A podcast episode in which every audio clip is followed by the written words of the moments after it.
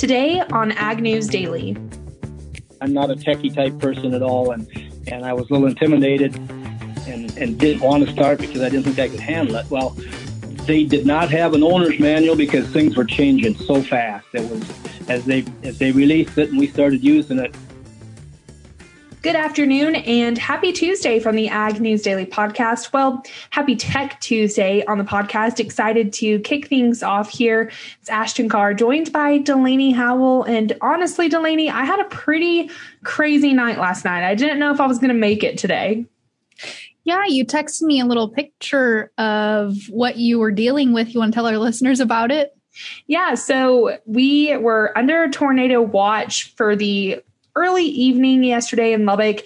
And then all of a sudden it turned into a tornado warning. And it was a little dark outside. It hadn't started raining yet or anything. So my roommates and I decided to go into the backyard and um, we saw a big old funnel cloud, like almost right above our house. And so it was a really big funnel cloud. It was spinning pretty slowly, um, and little tornado spouts kind of tried to come out a couple times, but nothing touched down. So we had to take cover underneath our stairs. And so we uh, took the good stuff, took our laptops, put some shoes on, and poured ourselves a couple glasses of wine and just hid out under the stairs for a little bit. But luckily, nothing touched down. We did get a little bit of hail, at least here where we're at in Lubbock. We didn't see.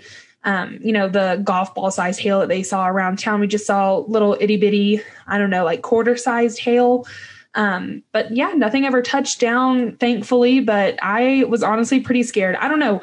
You probably didn't think I was scared, Delaney, because I was outside taking photos and sending them to you. I thought you were going to go storm chasing, Ashton.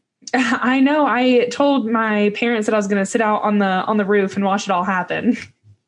Well, that sounds fun too. I went storm chasing on Saturday. We just drove around and watched the rain, but sometimes it's kind of fun. We decided that that was what we were going to do for the evening instead of like go out to eat or go on a date. We were just going to drive around and chase the thunderstorm around. So, you know, it's okay. It means you're getting old that you enjoy the weather now. I am totally freaked out by big giant thunderstorms and tornadoes. I can deal with the rain and whatnot, but tornadoes they they scare me real good. So I was not well last night. I think the wine really soothed my nerves, but man, I was uh, pretty nervous that something was going to touch down right above our house. Well, thankfully it didn't. But actually, since we're talking about weather, Ashton, We've talked quite a bit on the podcast about how farmers out in the western portion of the United States are dealing with some really dry areas, drought condition areas. And I was reading something this morning that was talking about farmers in California. And of course, a lot of their crops are specialty crops, but it sounds like quite a few folks in California, especially growers north of San Francisco, are unfortunately turning to not planting a crop this year because it is continuing to be so dry and they don't have enough water to grow some of those specialty vegetables and fruits. And so instead they're just going to leave their fields the leave them dormant this year, not not touch them. And that's a little disheartening to hear, but you know, unfortunately we're now in my neck of the woods getting probably too much rain. It's going to rain, I think, basically for the next week straight. It has rained quite a bit already, but uh, unfortunately, we're now seeing some farmers turning to not going to plant a crop at all. Yeah, I've seen a couple of people, probably around your neck of the woods. Uh, one guy that I just retweeted on the Ag News Daily Twitter, he's from Northeast Texas, got a bunch of rain, and um, he's having a hard time. It looks like, but I mean, here in in Lubbock, I was talking to one of my buddies who lives a couple miles outside of town. He's getting ready to plant his cotton, and I was asking him about the rain that we're we've been seeing, um, and you know the the future forecast for this week. We have a little bit more rain coming, asking him if he's excited about it or, you know, if it's bad news. But he has to get all of his cotton crop in the ground by June 5th. And so a couple people are not so sure about the rain down here either. Yeah. So it's a quickly becoming an entirely different conversation from drought in some areas now, which we're still having, to maybe being too wet in other areas. So I tell you what, the weather's always changing. I know it seems like we uh, just can't get a win here. No. Nope, unfortunately not. but uh, because the weather has been a little more favorable for folks, we saw U.S. corn plantings rise 13 points from last week. We're now 80% of the nation's corn crop is planted and in the ground, and that's 2% ahead of 2020 and 12% of the five year average. Soybeans, however, are sitting at a 61% completion rate, up 19% from last week. And spring wheat plantings gained another 15 points, now sitting at 85% complete. Down in your neck of the woods, Ashton, cotton plantings are behind last year's number and about 38% complete as of May 16th. So it sounds like we're chugging along to get this crop in the ground before we do have either some sort of drought problems in certain part of the countries or too much wet weather in other parts. Well, Delaney, it seems like all of my news that I have to share today concerns cattle. And uh, my first story here, we've been talking about um, the DOJ and the investigations going on in the cattle markets. And we actually just talked about South Dakota Republican John Thune. Um, I, it was, I guess it was yesterday, maybe, maybe it was last week, but um, Thune, along with Dusty Johnson, spearheaded a letter to U.S. Attorney General Merrick Garland urging the DOJ to move forward with its investigation into anti competitive practices in the meatpacking industry. Thune and Johnson's bicameral letter also requested that the DOJ provide Congress with updates on its investigation and encouraged ongoing vigilance on this issue. Members of Congress wrote that it is critically important that producers have fair and transparent markets for the commodities that they produce, and they urged the DOJ Antitrust Division to continue vigilance and, where possible, provide updates of findings. NCBA also released a statement saying that they appreciated the effort of the legislators and Vice President of Government Affairs Ethan Lane, who we've had on the podcast before, said that despite strong consumer demand and reopening across much of the country, cattle producers face significant business challenges. The farmers and ranchers that NCBA represents are contending with high market volatility, drought, extreme input costs, and they can't capture the value they deserve for the high quality product they supply. Lane continued on to say that we have a high supply of cattle at one end of the equation and a high demand for U.S. beef at the other. And in the middle is being absolutely choked by the lack of processing capacity. It's in the best interest of both producers and consumers for the DOJ to get to the bottom of the current market dynamics and assess why they seemingly always result in producers getting the short end of the deal. Cattle producers deserve to know whether or not the price disparity that has plagued our market is the result of anti competitive or other inappropriate practices in the packing sector. And Lane continued to thank Senator Thune and Congressman Johnson for trying to push even further with the DOJ and hopefully get some results from the Attorney General soon. The nation's four largest meat packers, Tyson, JBS, Cargill, and National Beef, have been under investigation for almost a year now.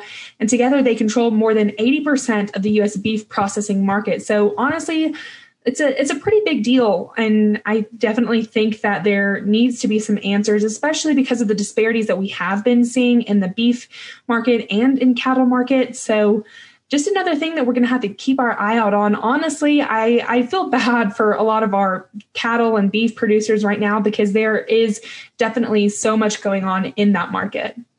Yeah, there certainly is. And we're going to continue to watch cattle prices and how that is impacted. Uh, good to see that maybe NCBA is saving face a little bit here. I know there was a lot of concern earlier on last year that perhaps NCBA was working or quote unquote in bed with Packers. So it sounds like they are trying to work to maybe disprove that rumor, that concern. But I am going to take us back to the international scene here for just a moment, Ashton. I know we've talked a little bit about this on the podcast, but we've now had kind of an official signal that the US and the European Union are going to be in to enter into some trade talks to resolve disputes about steel and aluminum tariffs, as those obviously continue to impact the US ag sector. The EU is levying about $3.3 billion worth of import taxes on US goods, not only steel and aluminum, but also products like orange juice, cranberries, etc.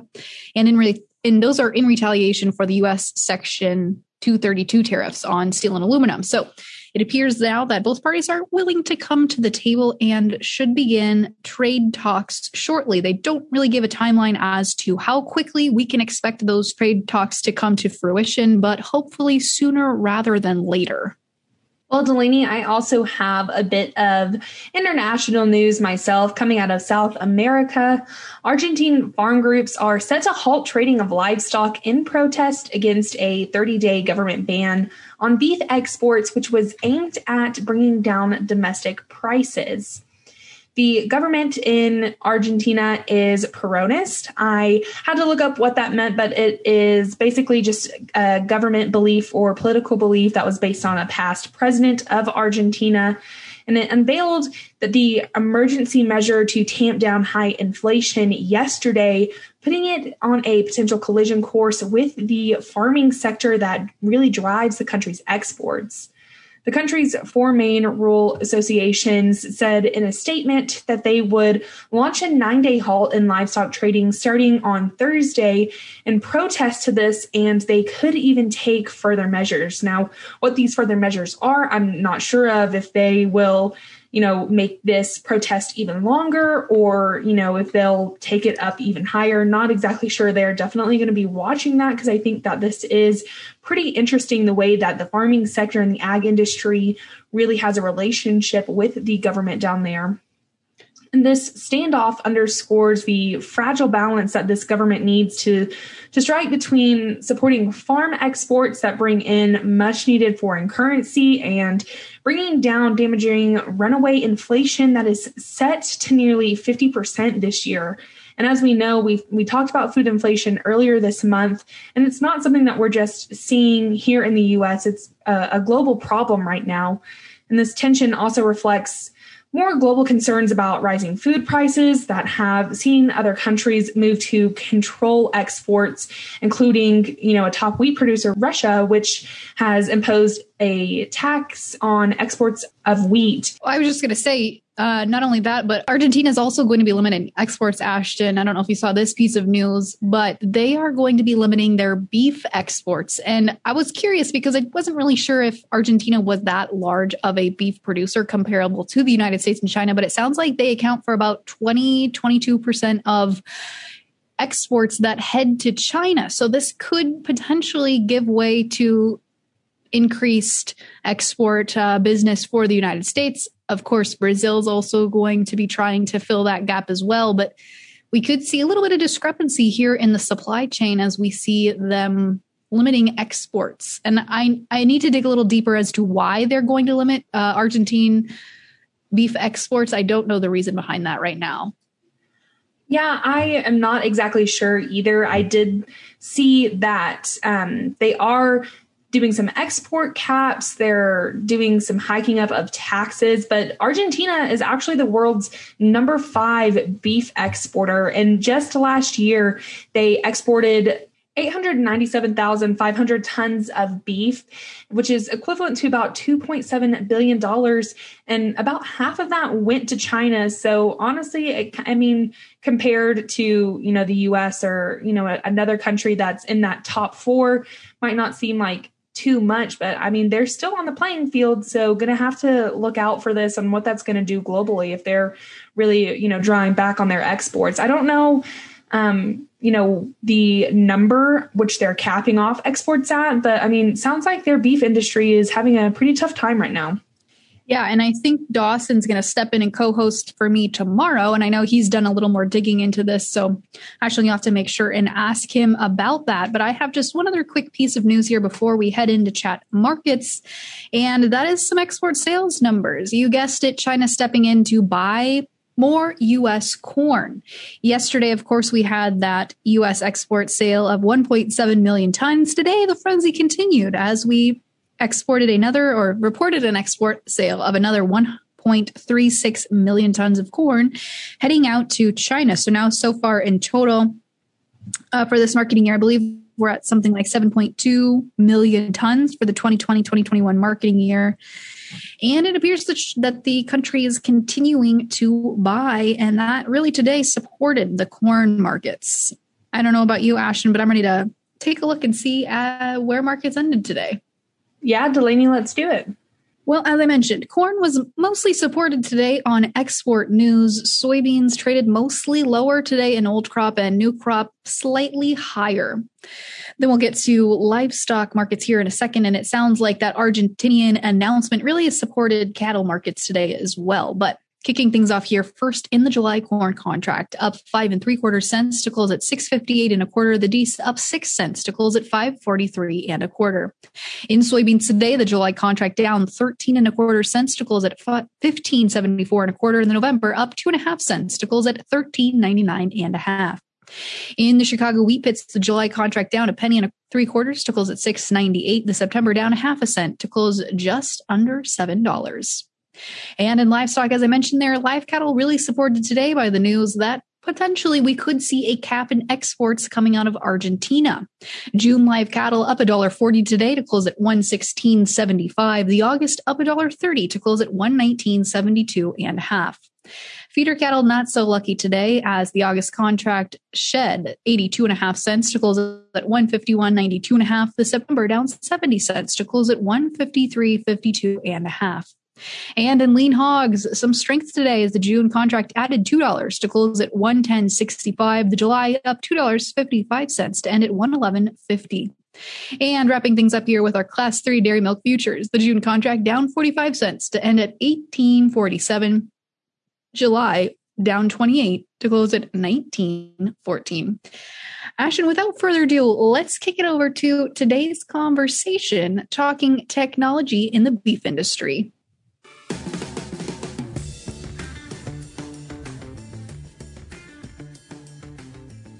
Well, we are chatting with Bob Noble out of Riceville, Iowa, who is a farmer, amongst other things. Bob, I know you're pretty involved in Iowa Cattlemen's Association and some other organizations, and we'll talk about that a little bit more. But we're talking today about your operation to celebrate Beef Month, as well as talk about some technology that you use on your operation. So, Bob, first of all, thanks so much for joining us today.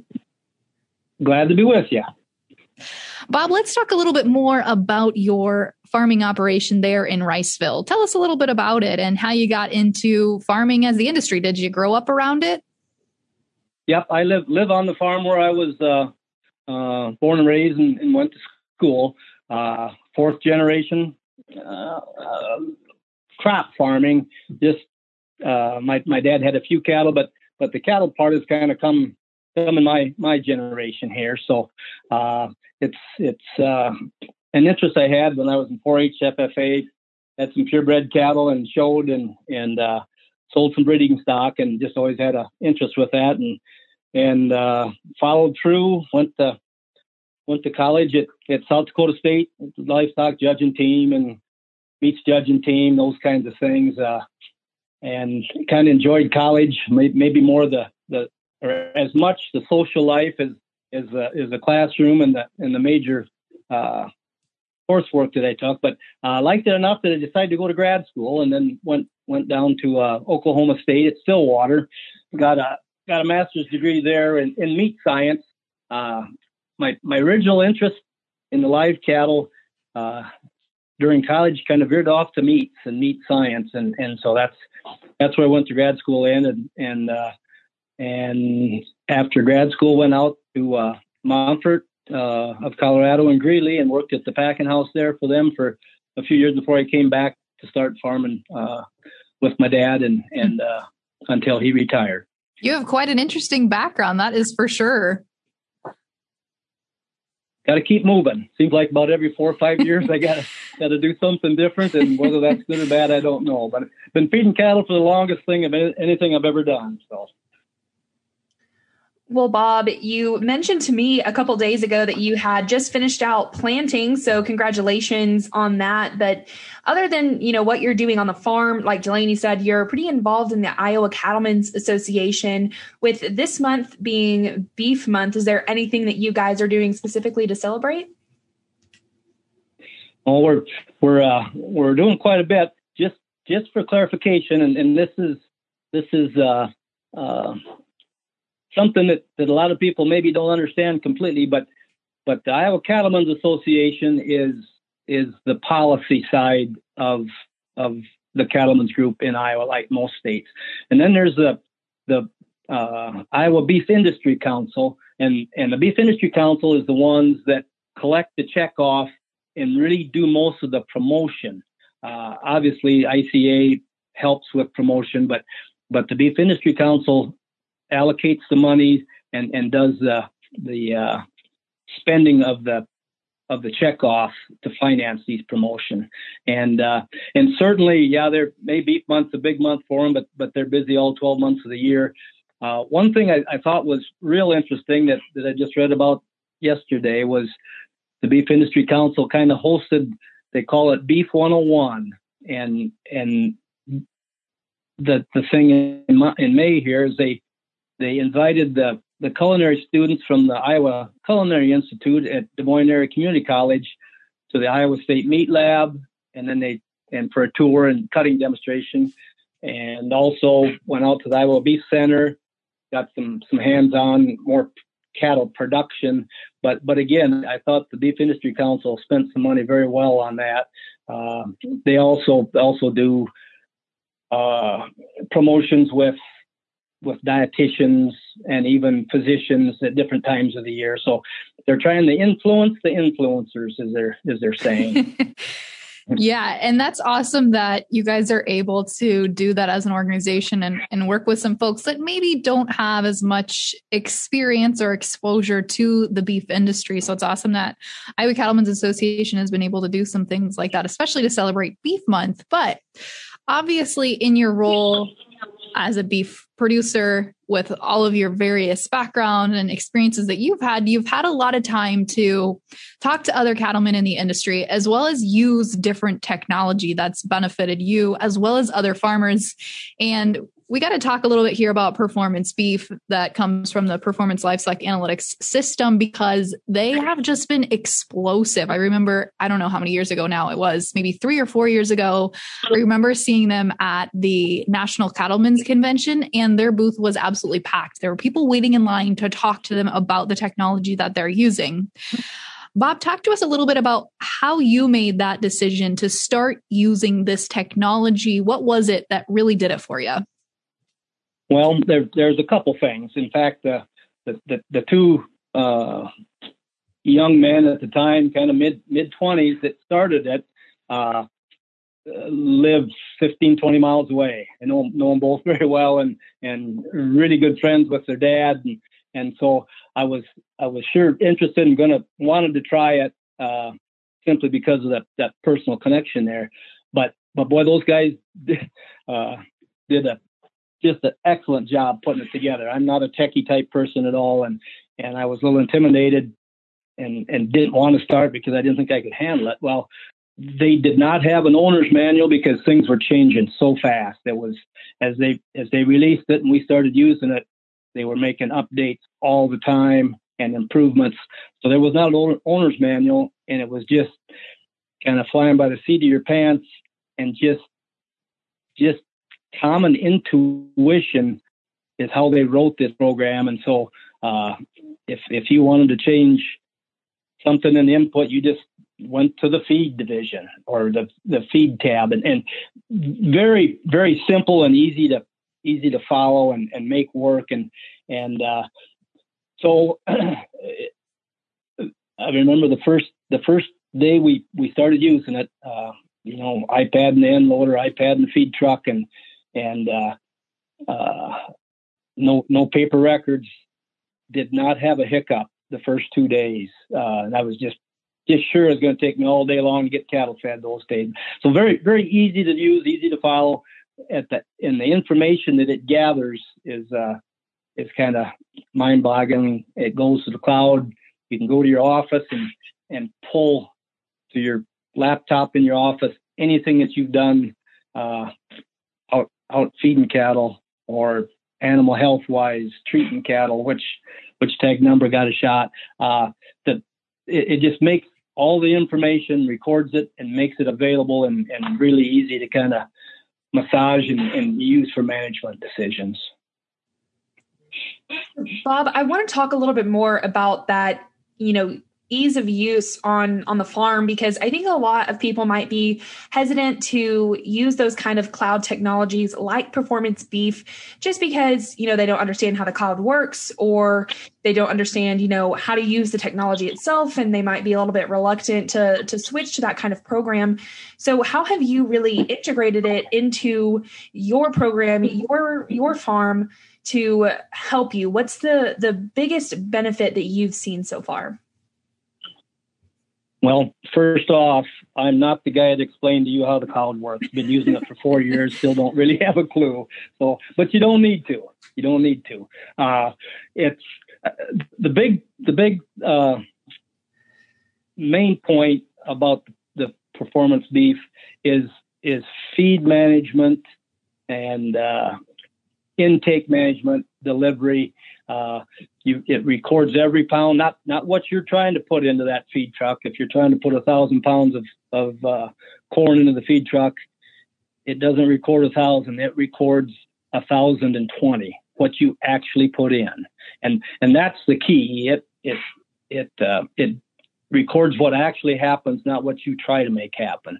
Same way on delivering uh, so many pounds of of a ration to a particular pen of cattle, you uh, it records what you actually delivered to the bunk, not what you tried to deliver to the bunk, and uh, that and, and then that tells you the difference, and uh, that that makes you a lot more accurate just because before you didn't know the difference between what you were trying to deliver and what actually got put in the bunk. So uh, it, it just shines the light of what really goes on compared to what you're trying to do.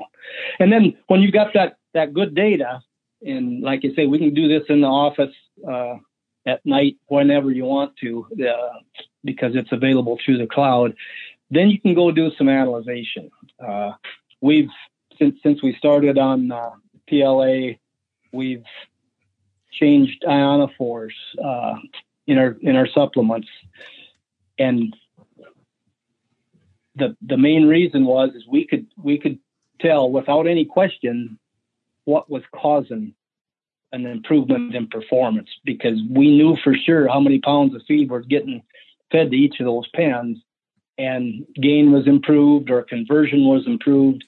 Uh, there's still plenty of variation between cattle and, and pens of cattle, but with PLA, you don't have to question whether your records are accurate or not because there's uh, they they they tell the absolute truth whether you want to hear it or not on on what what really gets done.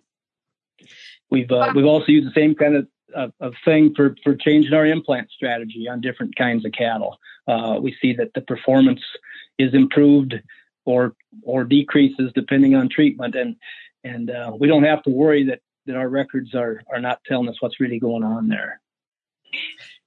And Bob, I know this seems like a silly question, but do you use this technology every day? Twice a day, every day. now it's uh, it, no as you, as you feed, it's it's in your feed truck, it's in your end loader. That it it's a connection between your scale of what what you do and uh, and then the cloud. So um, my my dad was his passed, and he he fed some cattle, but not a lot. And he wouldn't believe it if I told him now it takes it takes two iPads for me to feed cattle every morning and night, uh, each each time, and and amazingly, we've never had uh, a crash or a, a technical problem where we couldn't get cattle fed on time, morning and morning and afternoon both. It's uh, I, I would have bet a lot of money that there was going to be times where, where we were unable to use the PLA system. And in four four and a half years, that's never happened yet. Mm, wow, that's amazing. Well, Bob, I we just have one more question for you, and that being, you know, what other kind of recommendations or advice would you suggest giving to other cattlemen who might be on the fence about using this technology or, you know, anything of the sorts? Well, something that's that's very timely right now is is uh, feed costs, cost of corn, cost of distillers, uh, and then the resulting cost of gain uh, on on your cattle and feedlot, and and with with this system, uh, every day after after the feed's recorded what was delivered, it it gives you a projection of what the cattle in that pen of cattle or what the cattle in that pen should weigh, how much feed they've had, if they weigh what the projection is, what your cost to gain is, and and right now with with corn going from three three and a half dollars last fall to to six to seven now, it tells you what your cost to gain is. And so from from risk management or decision to sell early or what weight cattle you should buy, depending on what your cost to gain is going to be from a six weight heifer to a nine weight steer. Performance beef can tell you uh, through a projection, but it all you also have all the records from the last pen of cattle that you fed and what they actually did convert at from pounds of dry matter per pound of gain, cost to gain, feed cost per pound of gain. It's it, it's just information, and and there's so many charts and graphs that tells you uh, uh, conversion is is is worse today than it was yesterday than the day before, and then tomorrow it may be better. The the amount of information is just uh, more more than you use, but when when feed costs are changing like they are now, you make it a priority to go take a look at that feed cost per pound again, see what's doing, and then make decisions accordingly. So uh, I, I'm not going to say everybody ought to be on PLA, but they better be on something that does the same thing as PLA because it's it's information you certainly need now, especially with these uh, high feed cost times we're in. Yeah, absolutely. And it's crazy too to think about the amount of data that we have available literally at our fingertips, you know, with smartphone or iPad technology. So it's probably changed a lot in your lifetime and I'm I'm sure we're going to continue to see it change in the industry. So it's good to see companies like uh, Performance Livestock Analytics present technology that allows producers to stay on top of things. Because yeah, right now when markets are fired away like this, it's a good time to have all your ducks in a row. That's for sure. Without a doubt. Absolutely. Well, Bob, it's certainly been a pleasure talking you talking with you today, and we certainly wish you the best with uh, the growing season here, and hopefully, Performance Livestock Analytics keeps you on top of your game here as we continue to see these volatile commodity markets right now. Well, it's we need all the help we can we can get. That's for sure. Thanks for your time.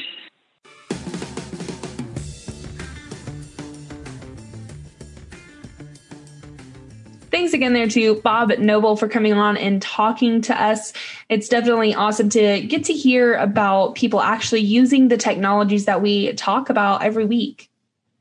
Absolutely. And performance livestock analytics, I tell you what, really has been one of the fastest growing tech companies for the beef industry. So it's been really cool to see that uh, that story and that transformation as well, Ashton.